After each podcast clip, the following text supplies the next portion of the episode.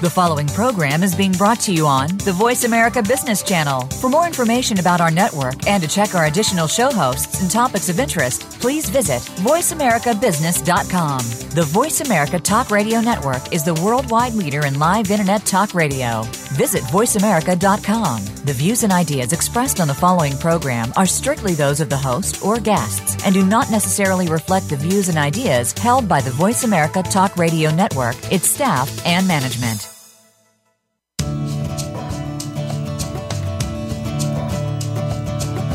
Welcome to The Steady Investor with Mark Vickery and Mitch Zacks. In our program today, we'll help you get started or continue to build your nest egg with some of the best practices for retirement planning. It's time to start right now. Here are your hosts, Mitch Zacks and Mark Vickery. Welcome again, listeners of VoiceAmerica.com's business channel. You're listening to The Steady Investor, sponsored by Zacks Investment Management. I'm your co host, Mark Vickery, joined today by the other co host of The Steady Investor, Mitch Zacks, portfolio manager and founding principal at Zacks Investment Management. Uh, good morning, Mitch. Good morning, Mark. It's a pleasure to be here. Yeah, absolutely. It's a little rainy here uh, in an August day here in Chicago, but uh, not too shabby. I mean, you know. And we'll take rain in, in August in Chicago anytime. It's That's kinda, very nice. It's refreshing. That's right. I wanted to first of all say that uh, listeners of this program can call in to speak with Mitch directly or myself, and you can call this number to do it 866 472 5790. We'll patch you right in live to our podcast. Um, now, Mitch, let's get started. As a portfolio manager, I know you tend to look more longer term. But here at the Steady Investor, we like to take on current issues investors are paying attention to. Uh, markets look a little stalled this morning. I mean, the S&P 500 has not been able to reach 2200, although it's remained close for days now. Now, how much of this is seasonal low volume here in late August, as we mentioned, and how much is legitimate market stagnation in your view? It's, it is neither seasonal low volume nor legitimate market stagnation. It Okay. is simply par for the course. In investing in the equity markets, that's what you have. You have spurts, you have small spurts forward that come when people are not expecting it to come. And you have large downward movements uh, in response to negative news. So it's very, very common to have months go by, even a year or two go by, where absolutely nothing happens in the market. It goes up 2% in the first half of the year, it falls 4% in the next half of the year, it goes up 6% in the, the next half, et cetera. So it's, it's just standard market movement. You are seeing uh, you are seeing risk or uh, the VIX index in terms of the expected volatility of the market hitting uh, relative lows. And what's going on really is the market is truly being driven uh, on the interest rate side of the equation. So as we talked about before, as interest rates go lower, stock prices uh, should go higher. Mm, that's right. And the key question is whether interest rates are, are going to be uh, raised uh, prior to the uh, U.S. presidential election. But, Oh, but okay. generally speaking, I would say that listen, it's not that the market is stalled out; it's just par for the course. Uh, effectively, if everything materializes as the market is expecting, you'd expect maybe 50 basis points, uh, 50 to 75 basis points, so half to three quarters of a percentage Of total return Okay. on average per month. And so to get that 75 basis points up per month, you have of the 22 trading days, uh, 10 uh, go down and 12 go up. So over that period, it looks like it's going up, it's going down, it's going up, it's going down, and then you get two extra days that are up. Maybe one at 30 basis points, maybe another one at 45 basis points, and you hit your 75 basis point average. So again, it's not uncommon at all to have the up movements, uh, you know, offset the down movements. What is interesting is that if you think about where the stock market moved the most over the last six months, Mhm. it was in the shadow of the Brexit vote. That's so true. What happened is there's some negative information. The market overreacts to the negative information, and it winds up that that information is in fact slightly positive, not hugely positive, but slightly positive for U.S. equities. So you have this negative information. It's it's it's, it's conceivable. it- It's definitely negative for European equities, definitely negative for British equities, but for U.S. equities, it, there's a slight positive, but the market reacts as if it's a negative. Right. So again, the market moves when there's a re-evaluation of the outstanding data. So when the data is showing, when the data comes and a view is uh, driven by the data that is different than what the market currently holds, you're going to see the movement. If the data is coming in consistent with market conventional wisdom, with what the majority of market participants are expecting, you see exactly what we're seeing in the market, which is kind of meandering around, trending upward slightly, but the upward trend is so slight it's it's hard to even uh, find it unless you take a step back and look at it over a six-month period. So from my perspective, market is extremely strong uh, in 2016 the reaction to Brexit is very strong, and the issue really is uh, whether we're going to see earnings growth in aggregate in terms of worldwide earnings growth and what's going to happen to interest rates. Okay, you're talking about in Q3 and beyond most yes, of right? Q3 beyond, I would say over the next three to five years. Okay, oh, okay, that's a much right. longer term. Yeah, that's very good. Uh, we know that we're still in an earnings recession right now with Q2 just winding up, but, you know, slightly. We're, we're getting earnings are now starting to expect to grow slightly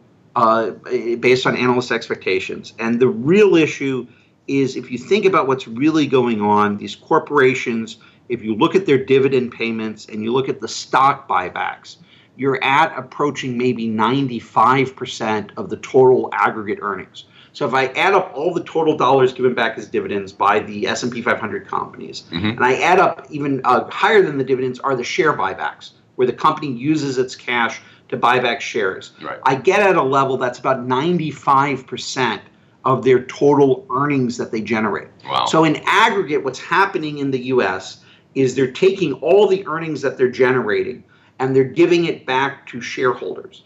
And the issue is whether they're not reinvesting enough in the future in terms of capital, in terms of labor, research to, and development. Research and development. Instead, so what's going to happen very clearly is it's going to re, re, result in increased merger and acquisition activity mm-hmm. as these large companies have to purchase smaller cap companies uh, that are developing new products.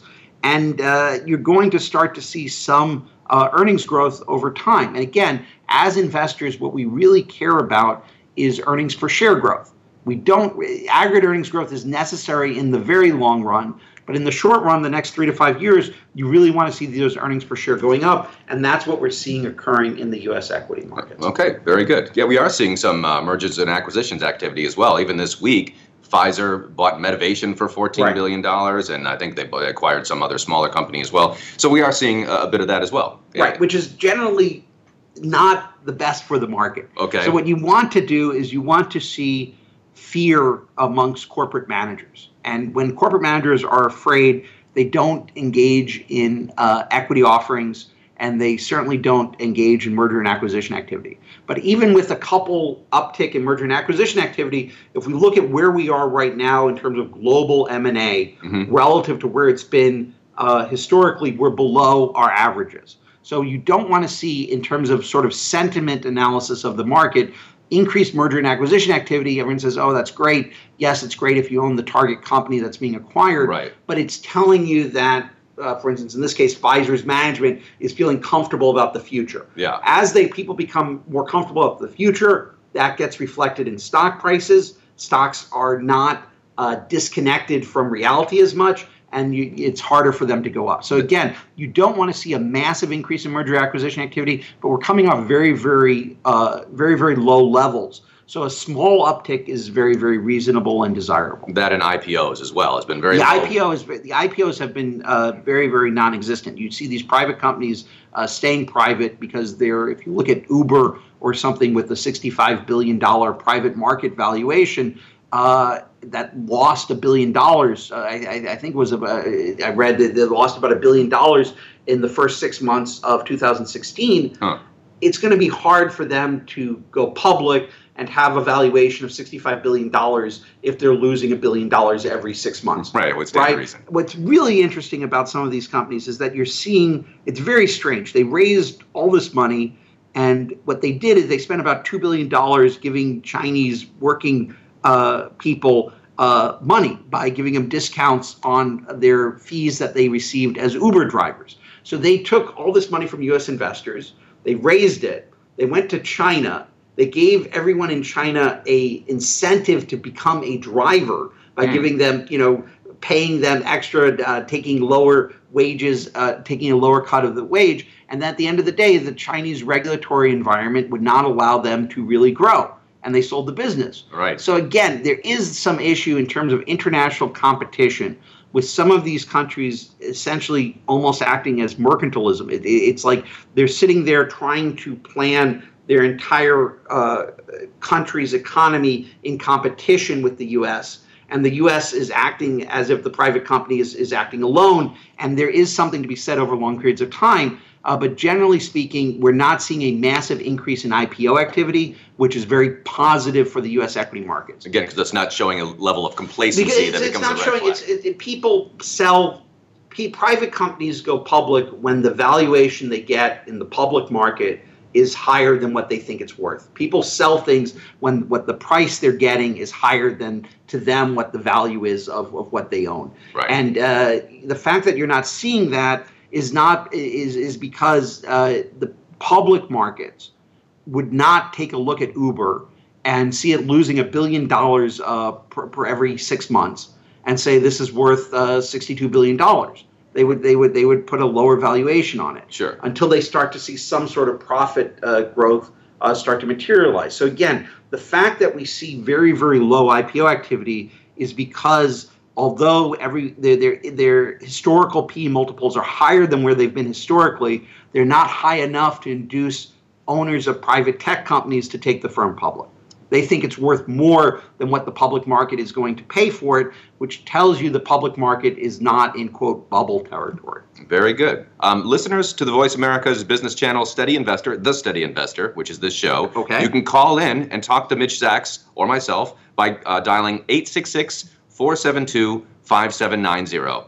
Uh, we will patch you live into our podcast right now, and we'll have a discussion with you about um, well, about anything you want to talk to, as long as it's market related. Also, if you'd like to contact a representative at Zacks Investment Management, uh, you can call 800 249 2934 and you can discuss managing your retirement assets uh, and you can also get more information uh, by emailing us at ziminfo z-i-m for zacks investment management info at zax.com zacks.com z-a-c-k-s.com also zimwealth.com is the website to check out. So i just wanted to get that out of the way Okay. before we move down. Um, we were talking about interest rates. We are talking about whether or not they're going to raise until before or after the general election. Common wisdom has been they're not going to touch it maybe until 2017 however Fed presidents are meeting this week in Jackson Hole, Wyoming, and we have heard. Uh, let me see some of the the Fed Reserve presidents um, right here: uh, Dudley, Lockhart, Fischer. Uh, Esther George from Kansas City said, "I think it's time to move. It seems they're ready, and we're going to hear from Fed Chair Janet Yellen tomorrow. So,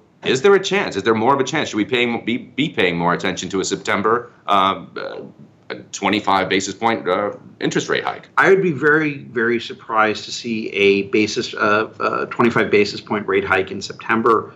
Although the U.S. economy is doing well uh, globally, there is such downward uh, pressure on interest rates.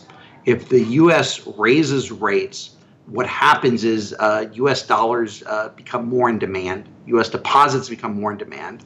The U.S. dollar appreciates relative to the euro, relative to the yen, and it becomes harder for U.S. multinationals uh, to make sales overseas. And uh, it, it, it be because they're when you it, be, the goods become more expensive. Right. So if a good is uh, essentially being produced for five dollars, and the uh, dollar appreciates relative to the euro and appreciates ten percent, now that good uh, essentially costs uh, effectively five dollars and fifty cents effectively to the Europeans. So because you're seeing this downward pressure on interest rates globally, it's going to be very hard for the Federal Reserve to raise rates unless they sacrifice multinational earnings growth at the altar of a higher dollar. And so I, I, I expect them to keep rates as low as they possibly can for as long as they possibly can to let the economy run hotter than they normally would to reduce uh, in, in, uh, to reduce uh, unemployment. Well, so again, if you the lower you keep interest rates, the lo- the more the economy heats up, the more likely you're going to have inflation, the more likely you're going to have uh, lower unemployment. So if you keep rates lower for longer, it generally helps the l- the labor in the country, but it hurts the uh, banking infrastructure because Sure. you start to have inflation and things of that. eh, You start to have inflation. So uh, if they raise rates, it's it helps the banks. Uh, because now they're going to be able to be charging money on deposits and uh, earning Right. more money on their deposits. Mhm. So what I expect is that Yellen, in her leanings, is leaning more towards wanting to keep unemployment low than keeping inflation low. And also, you don't see any whiff of inflation globally. So, the concept that you're going to have inflation in the US when you're going to have deflationary scares in Europe is likely not to materialize. And as a result, my anticipation is they're going to jawbone the market to say that rates rate increases are coming, but they're going to delay a rate increase until December. Okay, it doesn't necessarily have to do with the general election, or or, or maybe. I mean, it, it, it, I would like to believe that the Federal Reserve is uh, enough isolated politically uh, that they're making this decision uh, based on the lack of inflationary expectations uh, globally. So when you don't, when you're in a low inflationary environment and you're recovering from a recession, there's not a huge push to raise rates. And the, the reason to raise rates is so that the Federal Reserve has some ammunition if there's another shock to the system or a shock to the economy that occurs. right. Are we still seeing negative uh, yields from uh, foreign bonds? You're seeing negative nom- nominal yields. It's Okay. not. It, people have to understand that negative real yields. So, okay, so a nominal yield is just the yield you're getting on your money. So you invest the money nominally. How much money do I have when I get the bond back? And right now, in some European countries, you have less money back after you bought it. But you're you're also seeing uh, what you saw historically is negative real yields. So historically, what happened is inflation might be running at three percent, and the bond might be generating a two percent yield. So you invest hundred dollars. A year from now, you have one hundred and two dollars, but that hundred and two dollars doesn't buy uh, this uh, doesn't buy the same amount of money as if you had just uh, it, it- because of inflation, Right. essentially. So the the concept that you have a negative yield, that you have a yield that's lower uh, than the inflation rate, is not unheard of. It's it's happened about thirty percent of the time Okay. in the fixed income market. The issue is that inflation is so low that the negative uh, real interest rate results in the negative nominal interest rates. So it's not so crazy to have a interest rate that's lower than in the inflation rate. What's going on is because the inflation rate is so low, the headline nominal rate is then negative. Right. But in that environment, and you're sitting there and you can loan the money to a European sovereign nation and get less money back, uh, you know, when the bond matures, going and putting the money into U.S. Uh, high-yielding dividend stocks is a no-brainer. And the reason is because if you go into the just the S&P 500, you're given a two percent yield on your investment just in terms of the dividend that's being paid. You have the companies engaging in all these share buybacks to prop up the earnings per share Right. and to grow earnings per share, versus giving the money to uh, to to, the, to a government in Europe and getting less money back. So until that reverses itself, you're going to see equities propped up from the relative valuations uh, compared to bond prices. And you don't expect to see interest rate hikes in this country until we start seeing a reversal of the negative yields in, The- uh, the- uh, overseas. we're no longer an island unto ourselves. So we're effectively joined with the rest of the world. Right. So the, the Federal Reserve has to take that into account.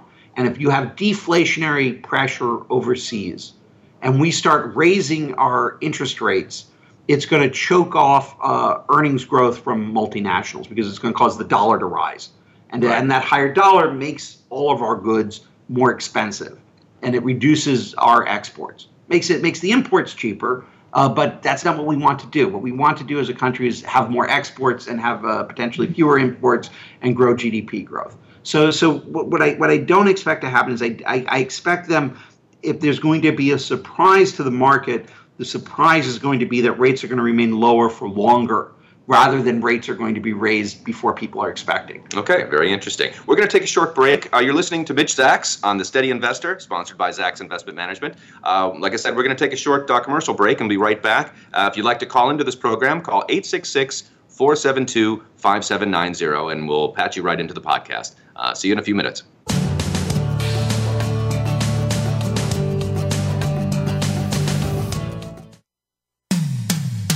When it comes to business, you'll find the experts here. Voice America Business Network. The Steady Investor Show is brought to you by Zacks Investment Management, a wealth management boutique formed over 23 years ago and manages several billions of dollars for thousands of customers. At Zacks, We believe acting in your best interest is our obligation. Zacks focuses on providing solutions and listening to our clients' needs. With trust in the financial industry at an all time low, we find this focus to be a key differentiator for our firm. We're based in Chicago and have a team of advisor representatives located across the country to help you with your retirement planning. Whether you need help with financial planning or looking for a second opinion on your retirement plan, give us a call at 800 245 2934. Or to learn more, go to zimwealth.com. Again, that number is 800 245 2934. Or go to zimwealth.com. Past performance is no guarantee of future results. Potential for loss exists in any investment. Material is for informational purposes only. It is not investment, legal, accounting, or tax advice. A recommendation to buy, sell, or hold a security. No advice is given about a strategy's suitability for a particular investor. Today's dramatic business and workforce changes make it urgent to think differently about HR. Instead of being just the system of record or engagement, HR needs to become an agile platform for everything in your organization to come together to transform the work experience. How can you develop your key relationships across the business as you transform HR into a powerful force for business breakthroughs? Tune in Thursdays at 11 a.m. Pacific, 2 p.m. Eastern on the Voice America Business Channel for Changing the Game with HR, presented by SAP.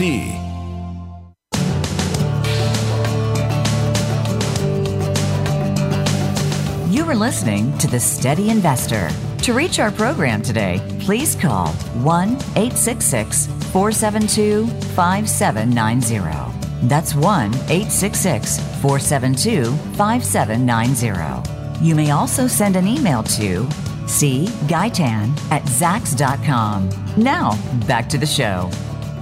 Uh, welcome again, listeners of Voice America's Business Channel. This is The Steady Investor with Mark Vickery and Mitch Zacks. Um, uh, Mitch, we actually did have uh, somebody uh, write in, and they have a question. Um, you ready? Yeah, sure. All right, Fire this is, away. This is from Bobby M. from Tucson, Arizona, and he asks Mitch, as an investor, I'm less concerned about achieving high long term returns and growth rates on my portfolio.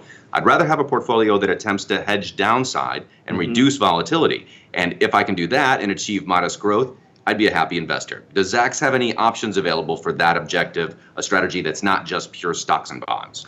Yes, the, we do have a uh, strategy that's a market neutral strategy. Okay. Where we go long stocks uh, that we think are going to appreciate, and we short stocks uh, that we anticipate uh, will be falling in value.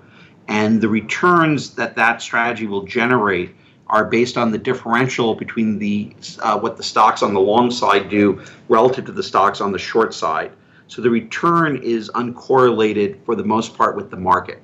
So if I think about this and just imagine there were, you know, there, there's probably about 125 stocks long and uh, probably about uh, 80 or 90 stocks short in the portfolio. But imagine we were doing it with just one stock. Okay. And we went long Ford and we shorted GM. Uh, what's going to happen, the performance of that strategy in this uh, hypothetical example of going long Ford and shorting GM is going to be whether Ford stock outperforms GM stock. So Right. if the auto sales slow in the US, both Ford and GM will be hit by having lower auto sales. And the question is which one handles lower auto sales better in terms of the stock price. So both in terms of the fundamentals, which one can generate the least amount of earnings uh, pullback in a slowdown of uh, you know light sales, light vehicle sales, and which one might be more attractively valued uh, if, if the auto sales go up, uh, essentially, again, you're going to make money if Ford outperforms GM. And Right. so both Ford and GM are, are exposed to similar economic factors. If the Right. market goes down 20%, uh, Ford and GM are both going to go down. But if Ford falls 18% and GM falls 20%, uh, you're going to make 2% in the portfolio. Right. The market goes up 10% and Ford goes up 10% and GM goes up 8%, you're going to make 2% of the portfolio. So the goal is to try and generate a return regardless of where the market is going. But you have to use this strategy as a complement uh, to having long term equity exposure.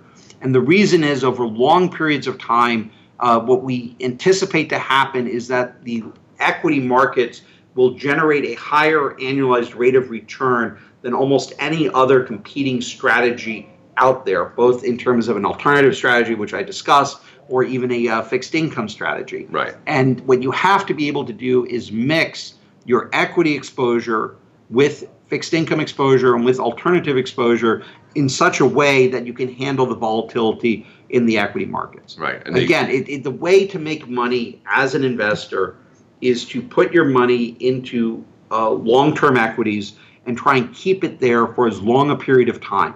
Now, in the beginning of that uh, investment, you're going to have large fluctuations in your wealth uh, that are going to occur. But if you fast forward 10, uh, 15 years, your wealth has now doubled, uh, hopefully, uh, if, it, if the market appreciates at about a 7% annualized rate of return. And you still have the same fluctuations, but the fluctuations are not with your initial investment they're with the increased investment that's occurred uh, because you're in the market. So again, if you think about there's this upward t- trend in the US equity market, there's high degrees of standard deviation. Mm-hmm. And so the key is to just stay invested over long periods of time so you can handle it. Something like the market neutral strategy has very very low standard deviation, but the expected rate of return is lower than the market. So you're, you're very unlikely to wake up and see the market neutral strategy fall dramatically in a single day uh, but you're not going to appreciate it at the same rate of return uh, as you would in the equity markets. But in this environment where you have, you know, potentially uh, you have a 35-year bull market on fixed income securities, uh, likely coming to an end, and you have the equity market, uh, you know, doing well but uh, by no means cheap uh, allocating some to market neutral to our market neutral strategy uh, might make some sense. That's very good. Well, uh, thank you, Bobby M, for that question. And that's basically you're saying hedge against volatility. That's that's it, how you do right. it. Right. What I'm saying is there are ways to do this. Right. Like as I explained, a market neutral strategy would go long equities and short equities, the same dollar amount in the same sort of sectors right. will generate a return that uh, eliminates or significantly cuts back on the chance of a major pullback tomorrow. If the market crashes or has a major correction, Ford and GM in this example are both going to have a major correction, and your expected return is not going to be any different. But over the long period of time, you're you can make a better rate of return by investing in equities over a long period of time. So again, if you become too concerned with volatility, you can always find something that has a low volatile uh, return it's what, what you're going to sacrifice is that expected return over long periods of time. Right, very good. If you're listening to this podcast right now, you can call in 866 472 5790. You can get your question right on the air with Mitch Zacks himself. Um, and we'd love to have you. Uh, so please uh, consider that. Also, if you'd like to contact a representative at Zacks Investment Management uh, to discuss managing your retirement assets, uh, you can call 800 249 2934. We also have an email, which is ziminfo, Z I M, info at zacks.com, Z A C K S. And then also the website is zimwealth.com. Uh, again, like the, the, the, pitch, I just like to make those uh, when I can. Um, Zach, uh, Mitch, I wanted to talk about the Zacks Investment Management dividend strategy a little okay. bit. Um, why should you, I, I believe you say that in general you should own dividend paying stocks. Uh, let's talk about that a little bit. Sure. Why should in, you own in this macro environment? Uh, stocks that are paying sustainable dividends, where the dividend is growing over time, are going to continue to be attractive as long as interest rates remain relatively low. Okay. If, if interest rates go to six, seven percent, uh, the fact that you have a stock that is paying a yield of three percent as opposed to two percent, uh, people are not going to the, the market's not going to care that much about. Okay but we're not at that place yet. We're still at a place where uh, short-term rates, uh, the 10-year Treasury is below two percent, 1.6, 1.5 percent, and so the difference in yield between two to 2.7, between 2.5 to 3.2, is strong enough that it's going to continue to attract asset flows. Let's go back to your question about uh, the negative uh, interest rate environment, the negative bond yields right. in European countries. Mm-hmm you're a uh, you, you're a German multinational and you're trying to determine what to do with the profits of your corporation. Okay. And if you invested in uh, XYZ sovereign debt, you actually get your money back, but you get less money back a year from now than uh, five years from now, let's say, than you put in. What do you, that doesn't seem to make a tremendous amount of sense. Doesn't seem very attractive. You're running a company, you're generating a profit, you're taking the money, you're putting it into a bond and the bond is coming back with less money than you gave than you lent out. It doesn't right. it doesn't make any sense. Now, if you go into the U.S. and you buy U.S. multinationals that have high dividend yield, you get a yield that's positive, and you get a company with a valuation uh, that is somewhat attractive. So again, until you get to a point where the treasury yield is above the dividend yield of sort of the large cap value, the Russell 1000 large cap value index, mm-hmm. you're going to continue to see capital uh, flow towards dividend yielding stocks. Okay. Dividend yield is essentially a way of looking at value over time. And if you historically look over time, what you find are two very, very interesting phenomena. One, dividend yielding stocks statistically outperform non dividend yielding stocks. And two, the outperformance of the dividend yielding stocks relative to the non-dividend yielding stocks occurs through protection from uh, to the downside. Okay. So what normally happens if I go back and I look at all the companies that are publicly traded and I look at let's say the thousand largest by market capitalization. So I'm only looking at the large cap companies, and I have a thousand companies, and each year I group them into ten fractals uh, based on the dividend yield. What I find is the fractal with the higher dividend yields outperform the fractal with the lower dividend yields, but they outperform in periods of time when the market goes down. So oh. in periods of time when the market is going up, higher dividend yielding stocks at best keep in line with the market. Okay. But when the market reverses and goes down, the higher dividend yielding stocks outperform uh, the, the market. So if you ran this study prior to the uh, 2000 uh, market correction due to technology stocks, you would say, well, there's no reason to buy dividend paying stocks at all. The world has changed. Uh, the company should be reinvesting their earnings instead of uh, returning it as dividends to uh, stock payers. Uh, there's double taxation on the dividends because the company pays taxes and the individual or the the entity that that receives the dividends pays taxes. Mm-hmm. After 2000, it completely reversed. And if you look what happened in 2000, dividend paying stocks substantially outperformed non dividend paying stocks. And the reason is that if the corporate management is left alone to just sort of have this income, they go off and they expand in many different directions. A good example of that is what Amazon is doing. They, okay. they, they initially sold books and then they moved into this area, that area, this area. They've been doing it extremely well and mm-hmm. they've caught on to this sort of uh, cloud computing that they have some sort of uh, monopolistic ability to uh, offer cloud uh, computing services and things of that sort. But most companies, when they try and do this, like Brunswick or something of that sort, they run into problems. Okay. They make they make boats and then they try and go and uh, make something else, and it, there's no economy of scale that effectively goes. And the synergies aren't really. The synergies there. aren't there. They start to acquire companies. They pay too much for the companies they acquire. Mm. Uh, they have a defendable niche in some certain area. They try and move out of the area, and the niche isn't expandable. So the the the company so so two things happen. Dividend paying stocks outperform non-dividend paying stocks. And it's not because of just receiving the money back. It has to do what the uh, what the umbrella of having to pay a dividend does to corporate management. Right. It for, focuses them on cash flow and it focuses them on maintaining the cash flow through all different economic environments, which is beneficial uh, for the investor.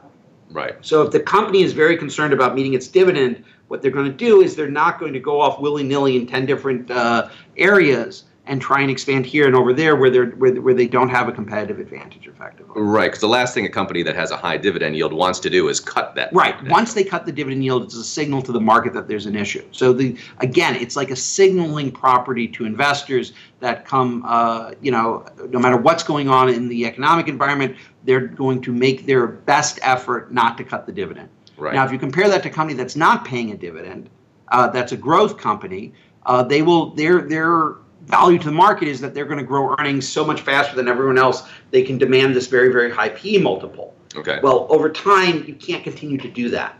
Over time, competitors enter the marketplace, the, the growth rate declines. So over time, those companies that are paying the dividends outperform those companies that are not paying the dividends.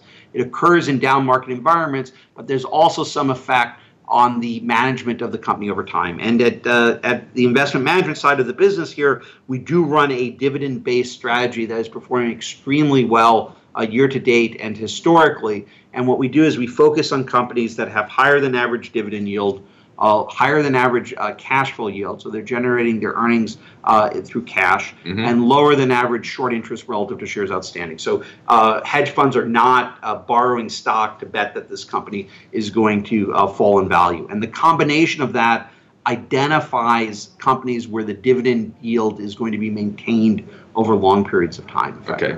And then and, and, and, you know we outperformed in this uh, since inception and the real uh, you know, what, what really goes on, if you look at it, is that the uh, strategy has very, very good downside capture, which means that when the market goes down, we tend we have tended not to lose as much as the market, and when the market goes up, we've tended to keep pace with the market. Uh, last year, we were actually able to outperform the market in the strategy, even though we had a focus on dividend yielding stocks because interest rates went a little bit lower than what people were expecting. Right. And uh, essentially, if it's a dividend yield you're getting from investing in a stock, that's real capital that you get back into your portfolio. Right. So the question is is, is there a benefit for the company to pay a dividend as opposed to engage in a share repurchase? So well, the question is what, what a, what a uh, accountant would say is listen, uh, company A, you're generating all this profit just engage in a share repurchase, return the money to uh, the investor, mm-hmm. and don't, uh, you know, you may still have a, a, double payment, but that's an easier thing to do. The difference is the share repurchase doesn't commit the company to making that share repurchase every single year. It could be a one-time item. Right? A one-time thing. So again, uh, the dividend payment focuses the entire management on their knitting and focuses them on what they can do to increase cash flow for investors. And over long periods of time, there are exceptions to this, such as Amazon, but over long periods of time, that generates more shareholder value for investors. And would you say that also speaks to a more disciplined uh, corporate structure? The company is going to be more soundly run. The, the company has to be more soundly run because they have to they have to generate a cash flow.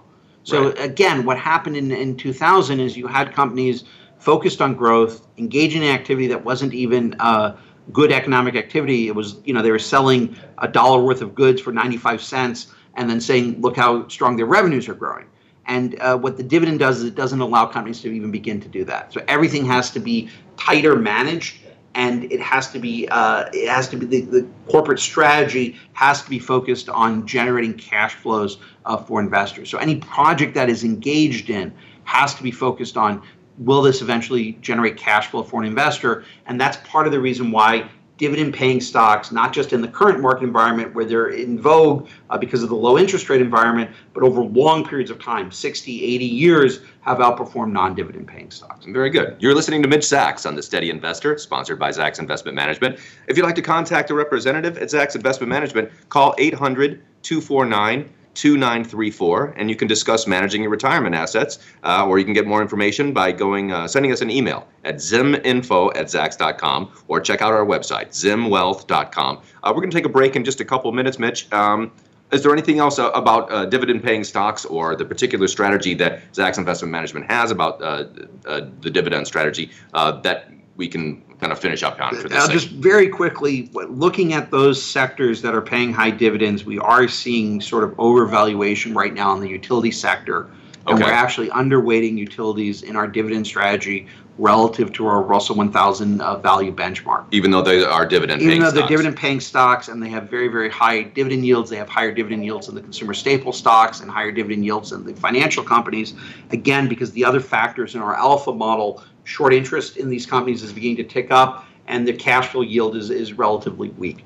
So uh, you, you, are looking at a situation where the most bond like equities are continuing to be bid up, and they're the elements of the equity market that are going to get hit the hardest when interest rates start to rise, which eventually they will. So we're very cognizant of this in the dividend strategy, and we want to make sure we're not overweighting uh, sectors like the utility sector, uh, which have higher dividend yield than even our strategy, but we don't see as good investments at this uh, as a sector as tremendous investments at this point in time. Okay, very good. You're listening to the Steady Investor on VoiceAmerica.com's Business Channel um, with Mitch Zacks, the portfolio manager and founding principal at Zacks Investment Management. We're going to be right back uh, and take a short break, and then we'll have uh, some more discussion. Um, stay tuned. Thank you.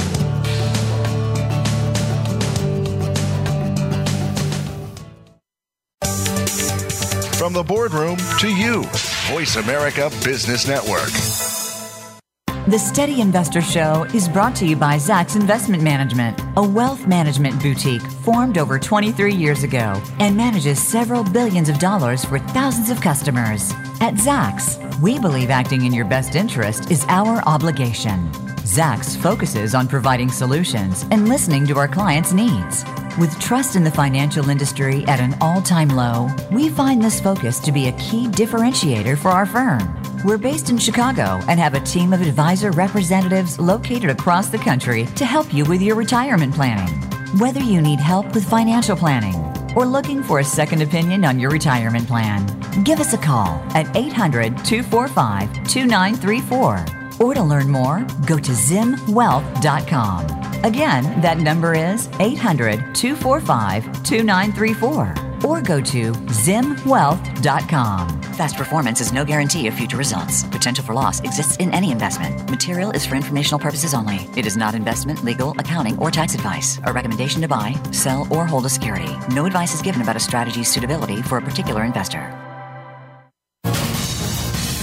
Voice America Business Network, the bottom line in business.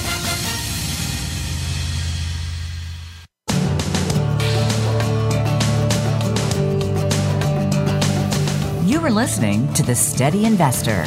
To reach our program today, please call 1 866 472 5790. That's 1 866 472 5790. You may also send an email to cguytan at zacks.com. Now, back to the show.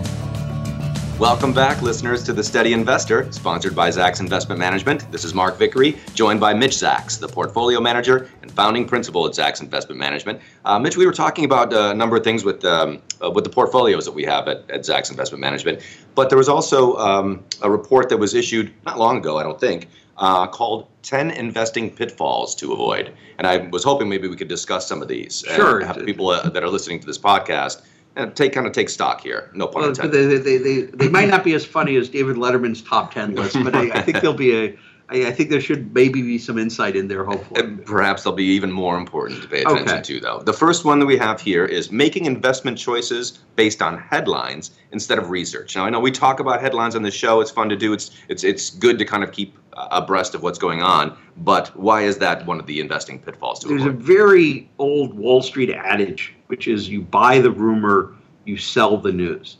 So essentially, what that says is that you try and figure out what is happening before it's published.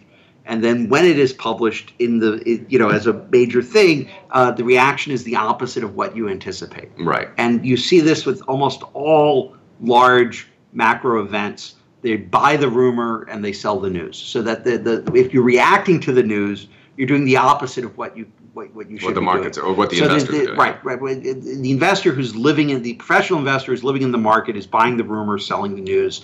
The news is published. The individual investor then comes in and reacts to the news. Well, they're taking the risk by buying the rumor. But first, right? you are taking the risk by buying the rumor, but they have to work out whether the rumor makes sense. And this is just how people react uh, to large, uh, uh, you know, decisions that occur in the marketplace. And uh, no place did we see this more evident than in uh, in 08.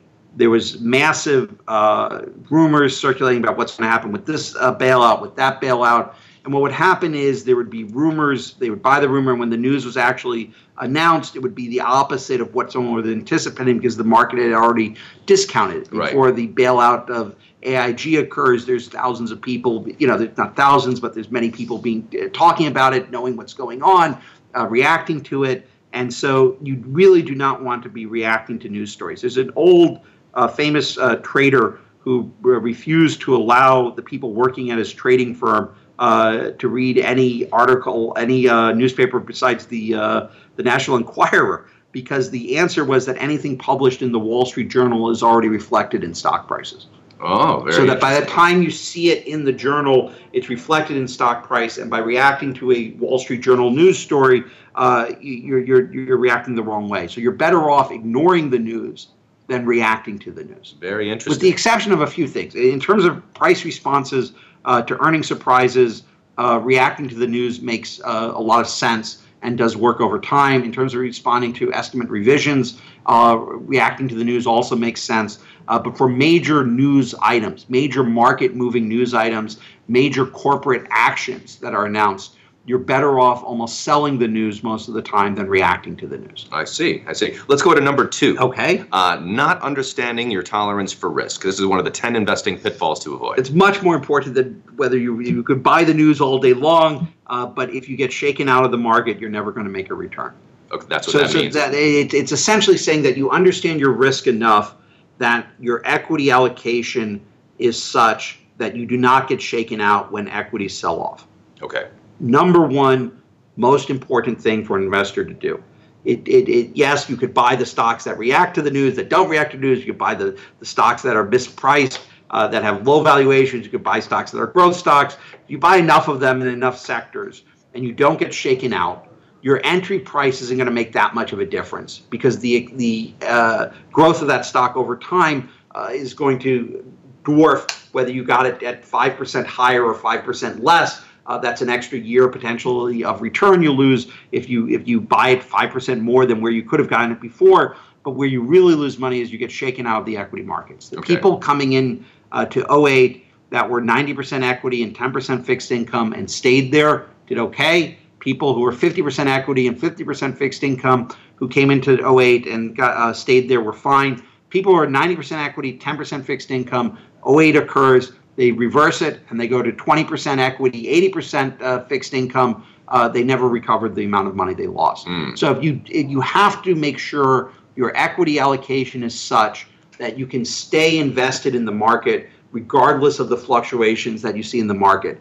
Working with an advisor is a very important way of achieving that. If you look at people uh, who are millionaires in the uh, US, a lot of them work with advisors, and the reason is because not, yes, the advisor can find better strategies, and yes, they can uh, try and help them, but really what it is, is the advisor helps the investor stay steady over long periods of time. And by asking the right questions, having somebody understand what their tolerance for risk is. By asking the right questions, by trying to explain that when things are going poorly, it's not the end of the world, and trees don't grow to the sky and they don't collapse either, and you just have to stay invested over long periods of time. All right, good. Let's go on. Uh, we're doing the 10 investing Okay. pitfalls to avoid. Number three, ignoring the impact of inflation on your portfolio. Uh, more people have lost more money by just remaining in cash over long periods of time. So you, if you remain in cash and inflation is two to three percent, uh, that cash is going to be worth half the amount after about two decades. Okay. So the cash, the cash's buying power decreases over time.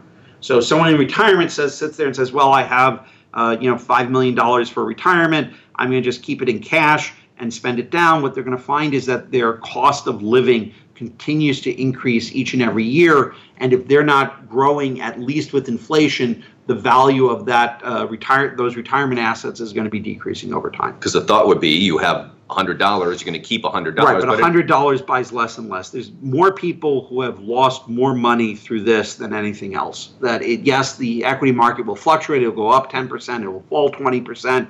Uh, but over long periods of time, it generates uh, generally a fairly good rate of return. Uh, if you just stay in cash, you, you tend to lose what you can to inflation over time. Very interesting. Let's move on. Uh, number four, determining how expensive a stock is by only looking at its price. People do this, eh? I, I that is that's just wrong. You have to look at the price uh, relative to some sort of uh, per share uh, value. The best way to do it is to look at price relative to earnings per share. Right. The price is a is a share of the company. As that uh, share, what is your fractional ownership of the earnings the company generates? If the company reduces the number of shares outstanding, your uh, that share then gets a greater portion of the earnings. And so, even if they are engaging in share buybacks by reducing the shares outstanding, your your stock is becoming uh, less cheap.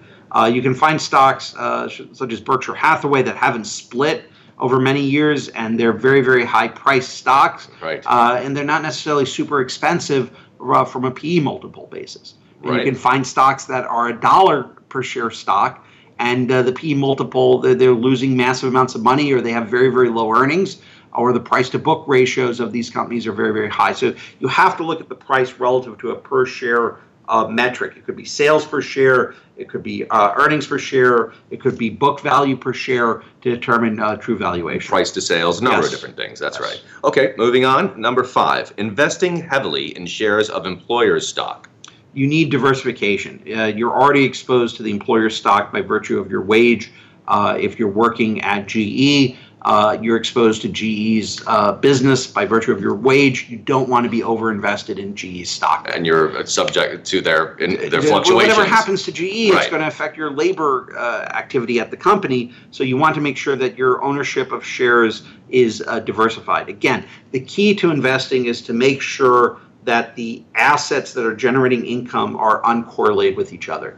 You don't want to have all the assets uh, generating income totally correlated with each other. You certainly don't want to have it in the in the stock market. You don't want to have 100% of your assets in your employer's stock. No, it's just good to be diversified. It's good to be diversified over time. Absolutely. All right. So number six, then, trying to time the market. That you can't time the market. It's uh, hard to do. I've spent many years researching uh, anomalies to try and determine uh, anomalies come up all the time. They tend not to persist over time. And the ability of even things like the CAPE ratio and things of that sort to predict which way the market's going is very, very weak. Your best bet with the market is to look at the arithmetic average the market has generated over the last 60 years and uh, use that as the expected rate of return that you're going to generate. So you don't want to time the market. If you think stocks are expensive, or you believe XYZ is going to happen to derail economic growth or cause interest rates to dramatically rise, you could reduce your equity exposure and you could change your equity to debt mix, uh, but you never want to get into the market and out of the market based on what's going on. Think of it this way. Look back in the 1970s or the 1980s. Think about all the things that happened. Think about timing all those things. And you uh, fast forward to 2015, and the correct decision at every point in time was just to ignore it and just to continue to hold the stock market. The same thing's happening now. They'll, I'm sure there'll be corrections that occur in the future. I'm sure they maybe they they could be seen. Most likely they couldn't. But even if you could predict it, they all are washed out through time of the growth of the U.S. economy over time. All right, very good. Um, let's see. Um, well, so failing to diversify is number seven. That's we've kind of we touched kind of on that. that. So let's go on. Uh, believing that only ultra high net worth individuals can benefit from alternative investments. Alternative in- investments meaning what exactly? The alternative investments being uh, things that uh, generate returns that are uh, different than the market. So you you talk about private equity funds, uh, venture capital funds, hedge funds. I'm going to disagree with that that number right there and i'm going to say that investors are generally better off having allocations to equity and debt over time. And the reason is alternative investments are zero sum games. If someone is engaging in a strange credit derivative hedge fund someone is trading those credit derivatives and losing money for that person to gain money and if you pick the person who has the informational advantage or better than all the players, you can make a higher rate of return. But on average, you're going to pick one of the players in that field, and you have no guarantee that over long periods of time that you're going to generate uh, excess returns. Whereas if you just own the market over long periods of time, you have much much lower fees, and the whole entire pie tends to grow over time. And that's what we're seeing right now with massive dollar outflows from hedge funds. They're the greatest this month uh, since they've been since 2009 uh, because they're not keeping pace with the market. And the reason is because you're, you're dealing with a, as, as fees go up and more people enter the field, they're competing for the same alpha, they're trading amongst themselves and things of that sort. If okay. you look at things like venture capital and private equity, uh, generally speaking, there's an old saying by Groucho Marx that you don't want to be a member of any club uh, that will have you as a member. and there, there, nowhere does that apply more than in strange private equity investments. If, if it's very, very hard uh, for someone uh, to get that private equity investment, it tends to do better. So the venture capitalists take all their investments and they take the ones that they think are going to make the most money and they invest wholly in those the ones that they think aren't going to be as profitable, they give to other people conceivably uh, to invest with. So, generally speaking, over long periods of time, avoiding alternative investments is actually not a horrible idea or using them sparingly in an investment allocation. You will make better rates of return over time through a plain vanilla equity and debt portfolio than you will by buying the private equity fund that's being distributed through the large brokerage firm across the street. Almost, okay. almost, almost always. Very good. We only have a couple more minutes left. Let's okay. see if we can get to these last two points uh, rather quickly. Number nine: focusing more on returns than on managing risk. You say that's uh, that's one of the pitfalls to avoid. Yeah, you, they're one and the same. You can't generate returns with managing risk over long periods of time, especially in the equity markets. The expected rate of return is in your favor so what you have to do is manage the risk you can take in the portfolio and let the expected return just compound itself over long periods of time. Okay. If you're trying to knock the cover off the ball every period of time and you're afraid of losing money every period, you will never be a good investor. You'll never make very uh, good growth in your wealth, or you never grow your wealth uh, dramatically over long periods of time. All right. And so, number 10 of the 10 investing pitfalls to avoid not seeking professional advice. Again, if you have the psychological makeup that you can invest and when things look like they're they're going to hell in a handbasket, stay invested and not make any changes in your portfolio, you're doing what most ad, uh, advisors will do for their client or the greatest value the advisor can provide the client. Most people psychologically do not have that ability and that ability is worth a tremendous amount of money in terms of long-term growth of the assets. The way you make money in the equity markets is you invest and when things look like they're going to collapse, you do absolutely nothing. You stay invested and you maintain your investment. You might even add to your investment. That is so contrary to the psychological uh, underpinnings of behavior. It is very, very hard for someone to do in isolation. You're talking about in March of 2009 when the market is hitting 667, the S&P 500, which is now at 2180 mm. uh, that someone says, okay, I'm not going to reduce my exposure. The market has just fallen 40 to 50% from the highs, and I see people on TV panicking about the collapse of the U.S. financial systems and claiming it's the worst time since the Great Depression. And you, the correct course of action was to buy more stock at that point in time. It turned out that's right, and, and that's that is the history of the U.S. equity markets. It's the triumph of the optimist, and it requires belief in the growth of the U.S. economy over time uh, to effectively accomplish that. So by not having that financial advisor, by doing it yourself, you get shaken out of the market at the market lows because that's when the psychological pressure is the highest. And it, that is one of the greatest ways. The other way that the advisor helps dramatically is making sure Quickly, your please. risk exposure is consistent with what you can truly bear. Very good. Mitch Zacks, it's been a pleasure to talk to you here on The Steady Investor. Uh, thanks for listening to Voice America's Business Channel. I'm Mark Vickery with Mitch Zacks, the portfolio manager and founding principal at Zacks Investment Management. Uh, we'll speak to you soon. Thanks for staying, uh, for being in touch.